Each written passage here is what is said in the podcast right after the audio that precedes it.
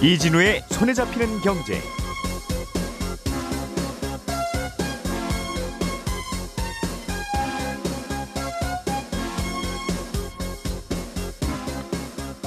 안녕하십니까, 이진우입니다.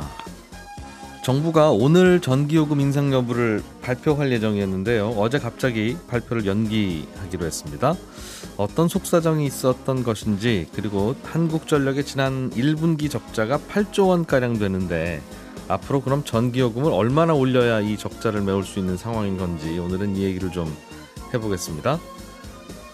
올해 말부터는 펀드도 보험처럼 방문 판매가 가능해집니다. 그동안은 방문 판매를 왜 못하게 했는지, 앞으로는 어떻게 가능해지는 것인지 좀 알아보겠고요.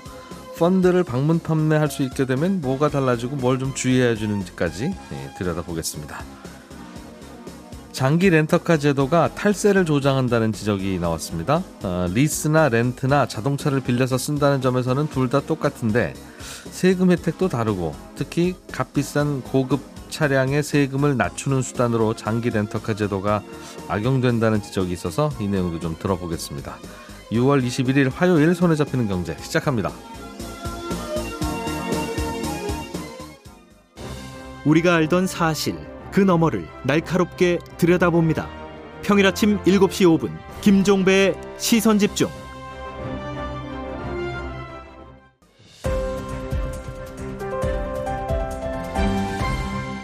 이진우의 손에 잡히는 경제. 네, 오늘은 김현우 소장, 박세훈 작가, 한국경제신문 나수지 기자, 이렇게 세 분과 함께 경제 뉴스 정리해 보겠습니다. 어서 오십시오. 네, 안녕하세요. 예, 박 작가님이 준비해 오신 소식부터 먼저 들어보죠. 네. 정부가 3분기에 전기요금을 올리겠다. 네. 지금은 2분기죠? 네. 근데 3분기부터는 좀 올려야 되겠다고 인상안을 발표할 예정이었는데 네. 발표를 안 하기로 했어요. 그렇습니다. 그럼 요금 인상도 안 하는 건가? 그건 아닙니다. 엊그제 기재부 장관이 인상을 최소화하겠다고 했으니 하긴 한다는 얘기죠. 올리긴 올릴 것 같습니다. 다만 얼마나 올릴지가 이제 궁금한 건데, 한국전력이 제출한 인상안을 보니까요, 킬로와트시당 3원 올리는 걸로 돼 있습니다. 우리나라의 전기요금은 전분기 대비 킬로와트시당 최대 3원까지만 올릴 수 있는데 네. 최대로 올리겠다는 겁니다. 우리나라 도심에 사는 4인 가구의 월 평균 전기요금이 3만 7천 원 정도인데 예. 한전의 계획대로 킬로와트시당 3원이 오르면 4인 가구 전기료는 대략 1,000원 정도 오릅니다. 한 달에 1,000원 정도 대략 더 내자. 그렇습니다. 이거 더 내서 한전 적자가 막아지나요? 안 막아집니다. 그건 조금 이따 다시 설명을 드리겠고요. 예. 올해 1분기에 한전 적자가 한 8조 원 가까이 되거든요. 그래서 이번엔 어떻게든 좀 올려야 된다는 게 한전의 요구인데 예. 요 요구에 대해서 기재부가 제동을 건 겁니다.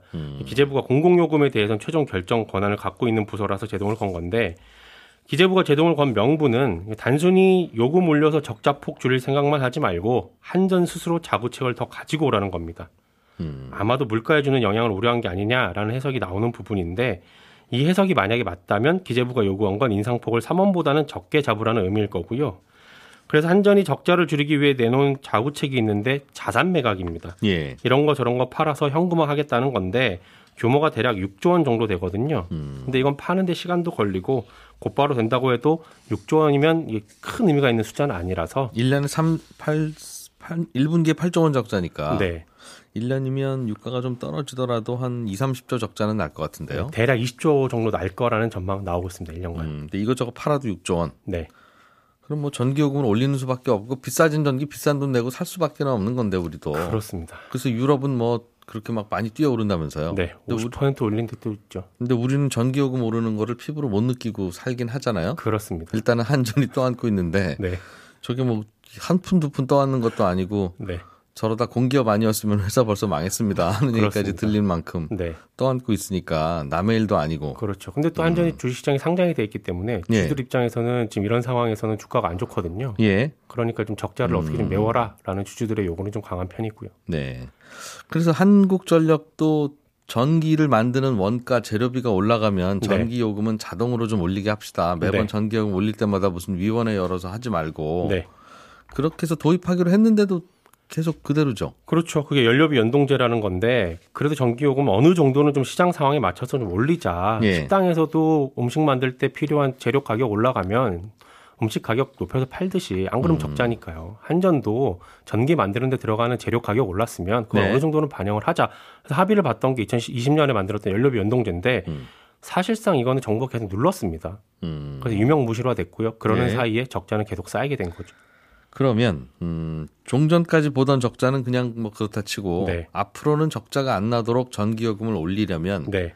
정부에서는 뭐 저 자구책 내놓으라고 하는데 네. 물론 뭐 낭비도 요인도 있겠죠 한전 안에. 그렇죠. 그러나 그 뭐 이면지 쓰고 해봐야 네. 그거 얼마나 되겠습니까? 네. 그게 1년에 20조씩 적자나는 회사에서 네. 아껴야 1조지.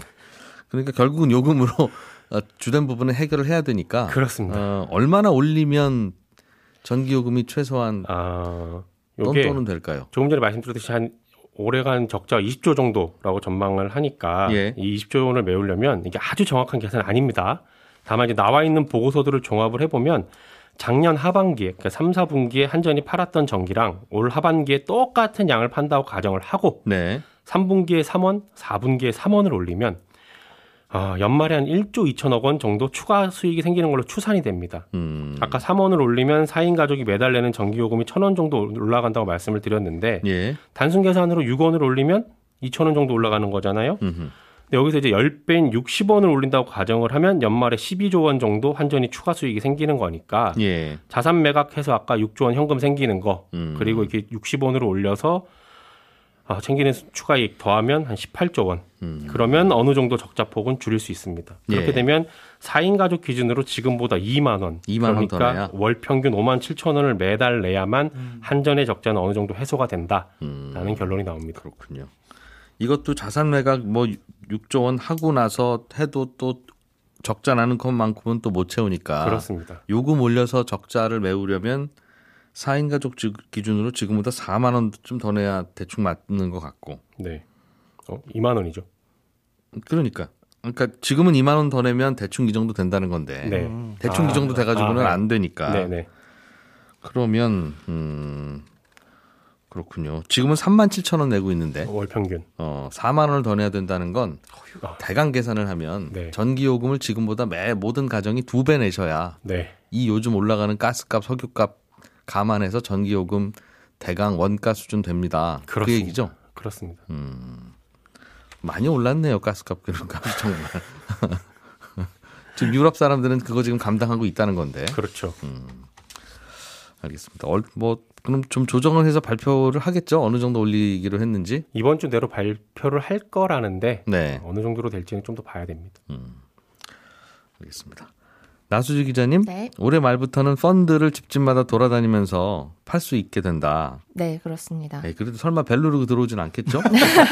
그러진 않겠습니다만 네. 왜 기존의 주변에 보면 보험 같은 경우에 아는 사람 통해서 권유도 받고 또 집에 와서 계약서 사인도 하고 가입도 하고 뭐 그렇게 많이들 하셨을 텐데 보험 모집인이 있었죠. 네, 근데 예. 그동안 펀드는 그렇게 가입해 본 적이 없으실 거잖아요. 예. 근데 12월부터는 이렇게 펀드도 보험처럼 방문 판매가 가능해지는 겁니다. 근데 그동안 보험은 됐는데 펀드는 왜 안 됐냐? 이게 방문 판매법 때문에 그랬어요. 네. 그러니까 방문 판매법이라는 게 영업점 밖에서 이 판매업자가 고객을 만나서 상품을 권유하는 모든 행동, 이걸 규정하는 법인데. 그러니까 뭐 화장품 파는 거, 뭐 보험, 뭐 이런 것까지 다 영업점 밖에서 물건이나 서비스를 팔면 이 법을 지켜야 됩니다. 근데 이 법이 어떻게 되어 있냐면 이렇게 방문 판매해서 판 물건이나 서비스는 14일 안에 소비자가 계약을 취소를 할 수가 있습니다. 그러니까 물건에 하자가 있는 거는 당연하고 네. 그냥 마음이 변했다 이래도 계약 취소를 해줘야 되거든요.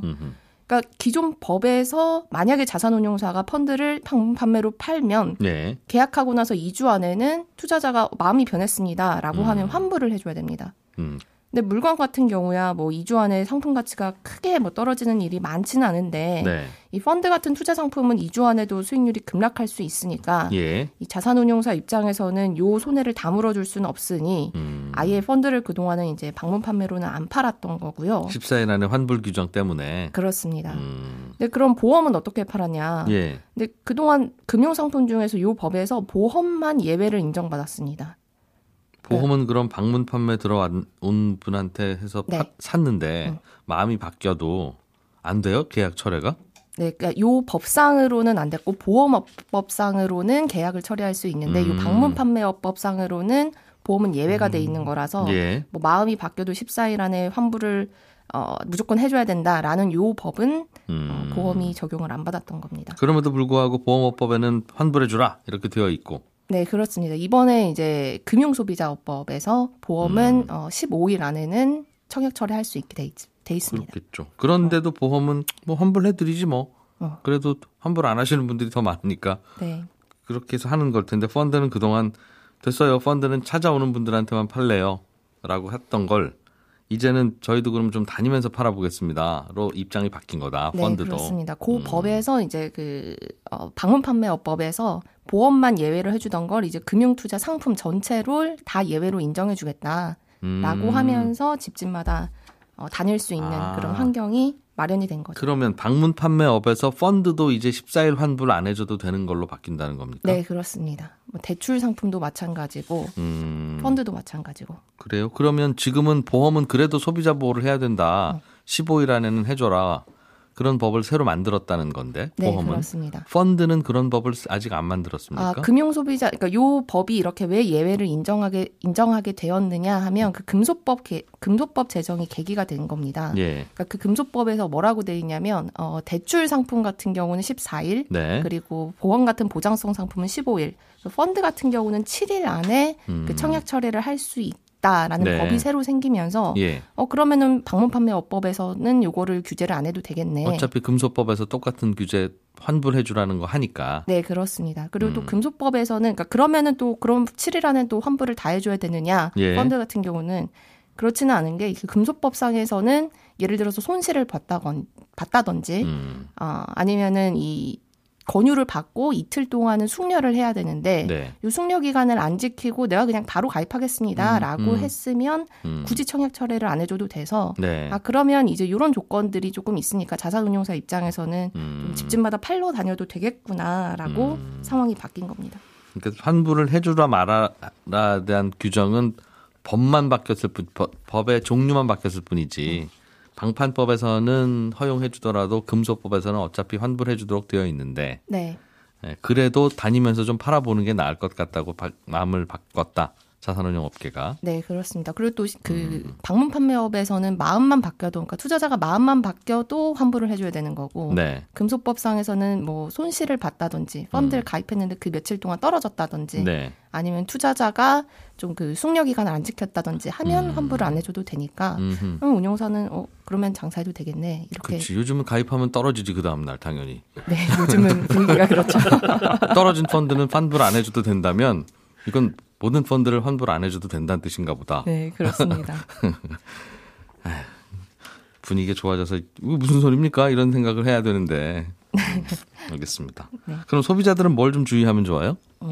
일단은 창구나 온라인에서 가입하는 거랑 권리는 똑같이 보장을 받을 수 있습니다. 아까 말씀드린 뭐 청약 철회 이런 것도 다 똑같고. 근데 소비자 입장에서 좋은 점을 좀 생각을 해보면 그 금소법 시행 이후에 창구에서 이렇게 투자 상품 가입할 때 굉장히 시간이 오래 걸려서 이런 것 때문에 조금 불만을 가지는 금융 소비자도 계셨는데 이게 금소법상 지점에서 가입할 때 그리고 온라인 가입할 때 가입 절차가 조금 다르게 돼 있습니다. 그러니까 지점에서 가입할 때는 녹취도 해야 되고 좀 뭐 기존 투자 성향보다 위험한 상품이면 설명도 앉아서 오래 들어야 되는데 이게 온라인으로 가입하면 소비자가 설명서를 다운받는 것만으로 판매사가 설명을 다 했다. 이런 근거가 돼서 조금 더 빨리 가입할 수 있거든요. 그래서 펀드 방문 판매가 실제로 이루어지면 이 투자 권유 대행인이 옆에서 앱 키세요 해서 온라인으로 펀드에 가입하는 걸 옆에서 도와주는 식으로 아마 진행될 가능성이 높습니다. 그럼 다시 여기 체크하시고 다음 페이지 넘어가시고 여기 체크하시고 들었음이라고 쓰세요.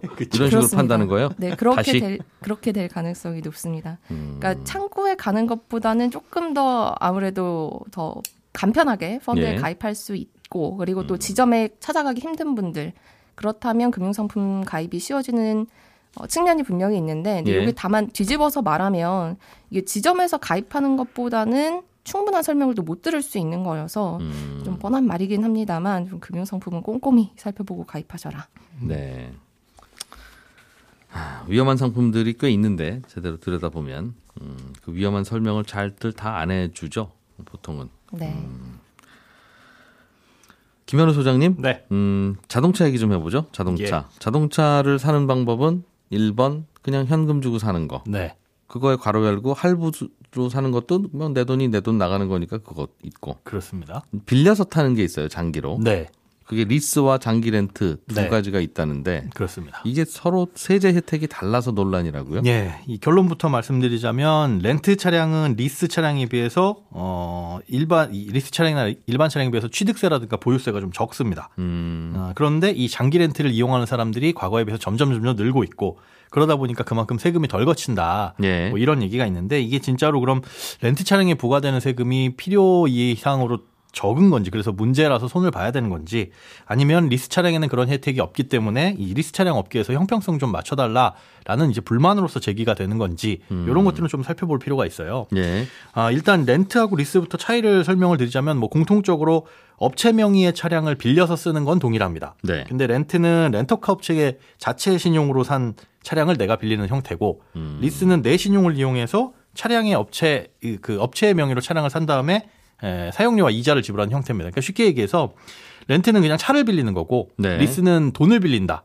이렇게 보시면 됩니다. 네. 그러면 할부로 사는 거랑 리스랑은 뭐가 다르냐 그럴 예. 수가 있죠. 할부는 차량이 내 명이고 자산도 내 거고 네. 당연히 부채도 내 겁니다. 그런데 네. 리스는 리스사의 명이죠. 다만 이제 리스 중에서도 자산을 내 명의로 할 수 있는 건 있지만 차량 명의는 그냥 리스 업체로 되어 있거든요. 그러니까 회계상으로만 그렇게 잡는 거고 뭐 어쨌든지 간에 차량을 빌려서 쓰는 입장에서는 리스나 렌트나 사실 매달 이용료를 내고 타는 건 똑같습니다. 똑같다. 예. 우리가 집을 산다고 가정하면 네. 그냥 월세 내는 게 장기 렌트카고 그렇죠. 그렇습니다. 내 차도 아니고 내 집도 아니고 맞습니다. 주인 집에 월세 내는 게 장기 렌트카. 네, 살다가 마음에 들면 그 주인한테 살 수도 있는 거고 그런 거고. 예. 은행에서 돈 빌려서 주택담보대출 받아서 내 집 사고 은행에 이자 내는 거. 네. 그래서 사실 은행에다 월세 낸다 그러잖아요. 우리가. 네네네. 그건 리스. 맞습니다. 그렇게 보시면 같은 거죠. 예. 다만 이제 소유주가 조금 다르다 이런 차이는 있는데 예. 어쨌든지간에 뭐 살고 있는 상황에서는 전혀 이 차량을 이용하는 상황에서는 다를 건 없습니다. 네. 그런데 그 이용료에 있어서는 차량 자체에 대한 이용료하고 이자도 있지만 네. 여기에는 세금과 보험료 같은 부가 비용도 다 포함돼서 청구가 돼요. 네. 근데 보험료는 뭐 장단점이 있어서 둘 중에 어느 게 유리하다. 이거는 이제 뭐 개인에 따라서 나뉠 수가 있는데 세금은 사실상 동일한 차량에 대해서 달리 매겨지다 보니까 어느 한쪽이 유리한 경우가 발생을 합니다.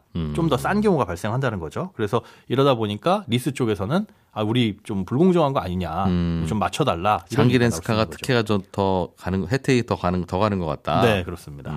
어떤 거죠? 이게 그 우리가 개인이 이 차량을 빌려서 탈 때 내는 이용료 이런 부분들은 나중에 이제 소득세에 대해서 조금 감면받을 수 있는 경비로 인정받을 수 있는 건 똑같습니다. 거의 뭐 차이가 없는데 이 취득세하고 보유세에서 차이가 크게 발생을 해요. 그러니까 일반적으로 승용차를 기준으로 설명을 드리자면 리스 같은 경우는 구매하고 똑같습니다. 실제로 사는 것과 마찬가지로 차량가액의 7% 네. 요걸 이제 취득세로 내야 되는데 렌트는 4%가 부과가 돼요. 왜요? 왜 똑같은 차를 리스사가 사면 7% 내고 이게 렌트사가 사면 4%를 낸다고요? 이 업종이 다릅니다. 리스 같은 경우에는 여신금융업상 시설대여업이고 예. 렌트는 운수업에 포함이 돼서 자동차 대여산업에 포함이 되거든요. 예. 그러다 보니까 처음부터 출발점이 다른 거죠. 그래서 이제 취득세나 이런 부분들이 달라지는 거고 똑같은 법이 그렇게 돼 있다는 거죠. 예. 법을 바꿔야겠네요. 그러네.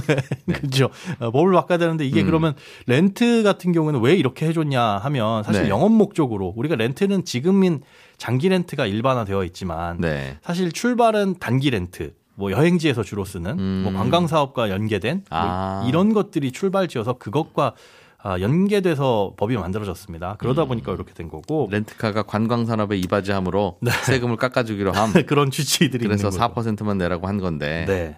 그리고 이것만 이렇게 되는 게 아니라 우리가 차량 살 때 공채 매입해야 되잖아요. 예. 그 공채도 리스 같은 경우는 차량가액의 12% 매입을 해야 되는데 렌트 차량에는 부과가 되지 않습니다. 렌트카는 이게... 관광산업에 이바지함으로 네, 공채도 안 사도 되기로 함. 네, 어차피 뭐 공채는 할인받고 파는 거긴 하지만 이것도 예. 사실 처음에 부담될 수 있죠. 그다음에 보유세, 자동차세. 자동차세는 배기량에 따라서 매겨지는데 예. 이 기준도 다릅니다. 리스는 1600cc, 이게 뭐 준중형이라고 하죠. 예. 1600cc를 넘지 않는 이하 차량에는 cc당 140원, 초과하게 되면 cc당 200원이 부과되는데 네. 렌트카에도 부과가 되긴 하지만 기준이 2500cc예요. 그러니까 2500cc 이하는 19원. 넘어가면 24원으로 한 10분의 1가량 쌀 수가 있습니다. 이것도 렌트카가 관광산업에 이바지함으로 네. 이것도 봐주기로 함. 그렇습니다. 이런 것도 봐주기로 함. 그러다 보니까 보유하는 이런 취득세부터 보유세까지 저렴하다 보니 결국은 이제 이용료에 영향을 미치게 되는 거고 예. 그러면 이제 리스 입장에서는 야 똑같이 차 빌려서 쓰는 건데 왜 쟤네만 세금을 적게 해줘가지고 이용료에 경쟁력을 주냐. 우리도 깎아주든가? 저 친구들을 더 부과하든가. 네. 그래서 지금 뭐 신문기사로 동시다발적으로 나온 것들을 보면 렌트 차량이 이용객이 늘어나면서 네. 지방세 세금이 좀 감소하고 있다. 이거를 실제로 제대로 받았으면 한 1조 이상이 더 거쳤을 것이다. 라는 얘기가 나오는데 과연 그러면 더 받아야 될지 아니면 리스 차량을 깎아줘야 될지는 고민을 해봐야 되는 부분이죠. 특별한 차이는 없는 것 같은데 괜히 이러고 있다는 주장에 대해서는 구구절절 동의는 되는 것 같은데 그렇지 않나요? 네, 그렇습니다. 갸우뚱입니다. 사실 뭐 이게 렌트하고 리스에 대한 구분이 모호했기 때문에 일어난 일이거든요. 그러니까 네. 미국 같은 경우에는 리스 차량과 렌트 차량의 기간을 딱 구분을 하고 있어요. 언제까지는 렌트고 언제 이상은 리스다. 우리나라도 사실은 장기 렌트카는 사실상 리스라는 말이죠. 네, 그러니까 그렇습니다. 미국 기준으로 보면. 네, 우리나라도 리스는 10년 이상에만 허용을 했었어요. 네. 근데 그게 한 90년대 중반쯤에 법이 바뀌면서 이게 경계가 다 흐트러졌습니다. 그러다 보니까 실질적으로 리스를 이용하는 사람, 장기 렌트를 이용하는 사람이 많이 늘어나다 보니 실제 모양새로는 우리가 차량을 빌려 타는 것은 똑같은데 그럼 똑같은 업종 아니냐. 그럼 동일 업종, 동일 규제가 맞는 것 아니냐. 그 원칙이 적용되는 것 아니냐라고 할 수도 있는데 뿌리를 좀 찾아보자면은 예, 업종 자체가 다르다 보니까 그렇군요. 그런 차이가 생길 수가 있습니다. 그럼 마침 나는 차를 좀 바꾸려고 했는데 네. 그럼 뭘 어떻게 하는 게 좋냐. 현금 주고 사는 게 좋은 거냐 아니면 할부로 뭐 현금이나 할부는 내 사정에 따라 정하는 거니까 그거야 알아서 결정하면 될 일이고 네. 리스나 장기 렌트로 할까 아니면 그냥 현금 주고 사는 내 돈 주고 사는 게 그래도 유리하냐 어떻습니까? 일반적인 근로소득자라고 한다면 그냥 내 돈 주고 사는 게 할부 이용하는 게 더 나을 수 있고요. 리스사나 렌트카 사업 거치면 아무튼 소비자는 그쪽에 떼어주는 돈이 있다는 거죠. 예, 현금 및 신용카드 사용 소득공제를 받을 수 있지만 그것도 한도가 있는 것이고 네. 그다음에 일반적인 뭐 개인 사업자라든가 뭐 법인을 운영하시는 분들 같은 경우는 이 리스 차량이나 렌탈 차량이 자산에 잡히지 않고 그다음에 이용료에 대한 경비로 떨굴 수 있어가지고 여러 가지 네. 세금 부분에서 유리한 부분이 있습니다. 그리고 뭐 보험과 관련된 부분들 렌탈 같은 경우는 보험을 가입하더라도 차량 그 렌터카 업체 명의로 가거든요. 그러니까 사고가 많으신 분들은 렌트하는 게 낫다. 렌트가 거죠. 유리합니다. 보험료 막 많이 내시지 말고 예, 사고를 아무리 많이 내도 할증이 되지는 않거든요. 근데 반대로 이제 사고를 안 내시는 분들은 리스 차량이 유리하죠. 아, 리스의 보험은 내보험입니다. 내보험이고 네. 장기 렌트카의 보험은 장기 렌트카 회사 보험이고 네. 예. 그러니까 세금과 보험료 이런 것들을 따져봤을 때 어떤 게 더 유리하냐를 살펴봐야 되는데 세금은 약간 렌트 쪽에 기울어져 있어서 여기 예. 이제 리스 업체에서는 불만이 나올 수 있는 그런 내용이었습니다. 그렇군요.